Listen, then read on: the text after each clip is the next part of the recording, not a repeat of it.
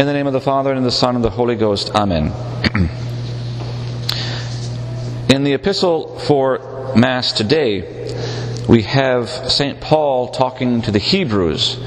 Obviously, it's a very different audience than we're, in one sense, we're used to having St. Paul talk to. The Thessalonians, the Ephesians, the Galatians, and the rest are more or less pagan converts, but here he's, he's directing a letter directly to the Jewish converts. And so there's a lot of Old Testament, New Testament parallel going on to get them to understand what Christ has done, who Christ is, to get them to, to understand the fulfillment of their own religion, right?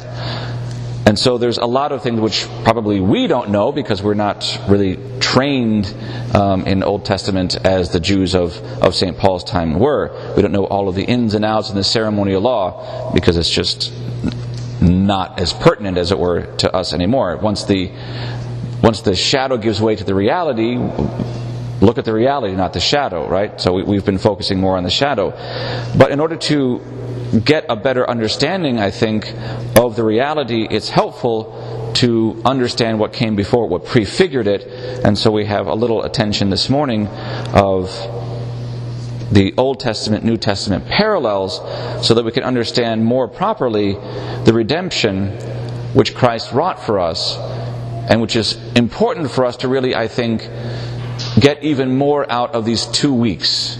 These two weeks which become quite a fervor pitch, these high feast days of our, our religion. So Christ our Lord appears on the scene, as St. Paul says. And it parallels some things in, in Matthew and other parts of the New Testament, the Gospel. Not in an earthly way, but he's talking about he, he appears on the scene in the presence of the Father.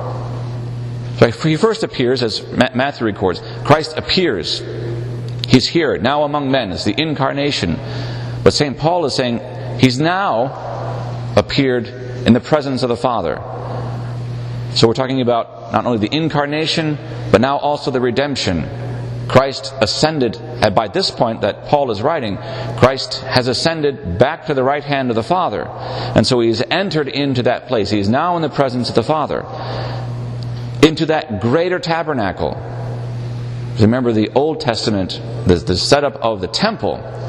You have different courts of worship court of the Gentiles, the court of the men, the court of the women, the place of the priest, and the Holy of Holies, the great tabernacle where the presence of God would, would come down. And of course, we have, in a sense, the fulfillment of that type, that image within the own architecture of our own church.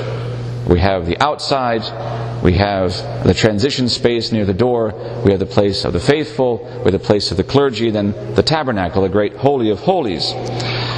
But we also understand it in the sense of the church. We, the church militant, and then there's the place of the church suffering, who will end up in heaven. They have great hope, but they are still under purgation.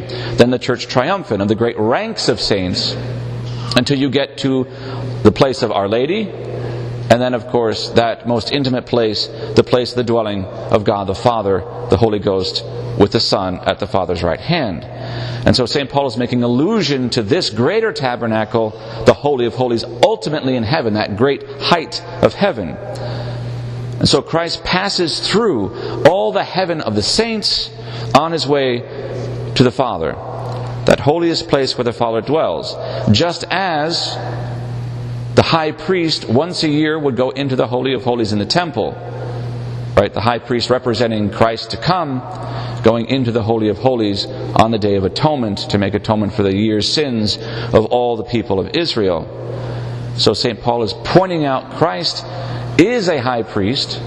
The reality of the high priest, the true high priest, of which the Old Testament was only a figure, and considering the reality of Christ going up to God the Father, a very poor, very, very shadowy figure of the reality that Christ is. And so we are here to connect with our Lord, where he says in another place in the Gospels that he will build a new temple. Right? When the Jews asked him for a sign, and they were at the temple precinct, he said, Tear down this temple, and in three days I will rebuild it. And John makes a parenthetical note. He's not talking about this temple of stone, He's talking about the temple of his body. And so St. Paul is alluding to this from John's gospel. He's making a connection that our Lord promises to build a new temple not made with hands. Not made with hands. This is his own resurrected body into which we are incorporated in the church. And it is this new reality, this new Jerusalem, not just the temple, a new Jerusalem that is being fashioned by the Son of God in obedience to the Father. It's a great mystery, a great reality, which is more profound than the shadow which has prefigured it. So the perfect tabernacle is the means used by our Lord to bring us all of these blessings. What is the tabernacle? Where the divine essence dwells, but Christ's own body, which he uses as a means for our redemption. And it is these same means that are then glorified and taken up and now sit at the right hand of God the Father, from which all blessings flow. All good things come from God, and these blessings come specifically through Christ, through the incarnation. All these blessings are, as far as we can, are concerned, still future to us. The profundity of these blessings. We're not yet there. We're still making our way. But we still have that high priest making intercession for us. For this new high priest, Christ our Lord, offers once and for all the sacrifice which is himself this is the great difference between our Lord and His sacrifice and that which is used to prefigure that same sacrifice in the Old Testament. You had a whole tribe of priests offering sacrifices daily of lambs, goats, birds, heifers for ritual cleansing. But here, because the high priest is God Himself, and the priest is also the victim, this sacrifice is offered only once, once for all, because it is God Himself. So the sprinkling of the ashes of a heifer, which Paul makes allusion to from the Old Testament, is a ceremonial purification of a man who had been in contact with a dead body. He had to have these ashes of the heifer sprinkled on him to make him fit for external worship because he was externally impure. None of these Old Testament things could touch the conscience. They didn't touch the soul. There was only ritual purity or impurity. And this is why our Lord gets so frustrated with the Pharisees and the Jews, because that's where they are. They're on the surface. He's offering us tremendous blessing and grace by purifying our conscience, not just mere observance and they were fine with the observance. It was almost as though they prefigured St. Augustine, who said, Oh Lord, make me pure, just not yet. Not wanting that interior regeneration which Christ offers through his own sacrifice. So, this sprinkling of ashes, which is a ceremonial purification, so much the more about Christ's sacrifice because of the real meritorious causality that Christ's sacrifice has. It is the blood of Christ which purges our consciences from dead works. Here, St. Paul is connecting the ritual purification of touching a dead body with Christ's meritorious causality of purifying us from dead works of mere external observance of ceremonial or even moral law, but rather living by faith, living by the new law of grace, living divinized, making merit of our own accord because we are in union with Christ. He's saying, St. Paul is, in contradistinction to St. James, who says, faith without works is dead St. Paul is saying the flip side works without faith are dead. We need both faith and works. We have to have both.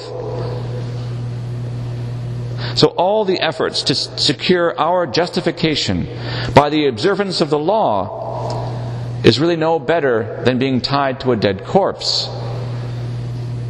It's not having faith. If we don't live by faith, it's empty. It's empty. So, our Lord frees us from this legislative entanglement with the old law by his atonement and sets us free. But of course, even more so, for Christ offers through the Holy Ghost, that is, through his divinity. The Holy Trinity is acting to save us. So we are now under the new law. The divine dignity of the victim is what freedom from the disfigurement of the victim in the old law. He's making St. Paul's making a parallel. In the old law, you had to have a good animal to offer to God. You couldn't have a sheep missing an eye, or that was lame, or somehow disfigured. Because this was in prefigurement to Christ, the perfect victim, offering through the perfection of his divinity himself to save us. True atonement of our souls. Even more so, Christ is representative of his people, just as Moses was of his. They both represent their people in treating with God and ratifying a covenant. Remember in the Old Testament, Moses ratifies the covenant on Sinai of receiving the moral law of the Ten Commandments, but then ratifying it with a sacrifice and the sprinkling of the ashes and the blood of the victim how much more so is Christ representative of his people? For he sheds his blood of the nature taken, which he shares with us. He takes our nature in order to die in that nature, in order to save our nature. And thus he ratifies the covenant. And in this sense, the covenant is to be considered as the last will and testament now, this type of testament, as we all know, just in legal terms, is not in force as long as the testator lives. Right? You can always change the will as long as you're alive. Once you're dead, then your last will and testament takes effect. And thus, that which was announced at the Last Supper is then operative when Christ undergoes death on the cross. His last will and testament becomes operative. Now the covenant is ratified. We say that at every Mass in the, the words of consecration. The new covenant in His blood. Not a mere figment, not a mere type, not a mere shadow. A tremendous reality takes place on our altar each time. This one unrepeatable sacrifice, the fruits of which are now given for us. We are, as it were, transported to that one sacrifice, albeit in an unbloody manner, but where this covenant between us and God is ratified through God the Son become man. And we are enabled to share these fruits through that great sacrament of baptism, which is a death in union with Christ. It abolishes the guilt of sin on the principle that death cancels all claims. Death cancels all claims. And so we are baptized into the death of Christ, and therefore sin has no more claim on us. Now we are in a position not of punishment, but to inherit. And what do we inherit? The land of promise. The true land that was promised to Abraham. Not the Jordan River Valley, but heaven. That is the true land of promise, which Christ now makes available to us. So, the sacrifice we commemorate on this Passion Sunday is our deliverance from bondage of the old law and the exact fulfillment of all the types from the Old Testament. So, let us take stock in these last two weeks of Lent of our redemption and the sacrifice by which it was wrought. In the name of the Father, and the Son, and the Holy Ghost. Amen.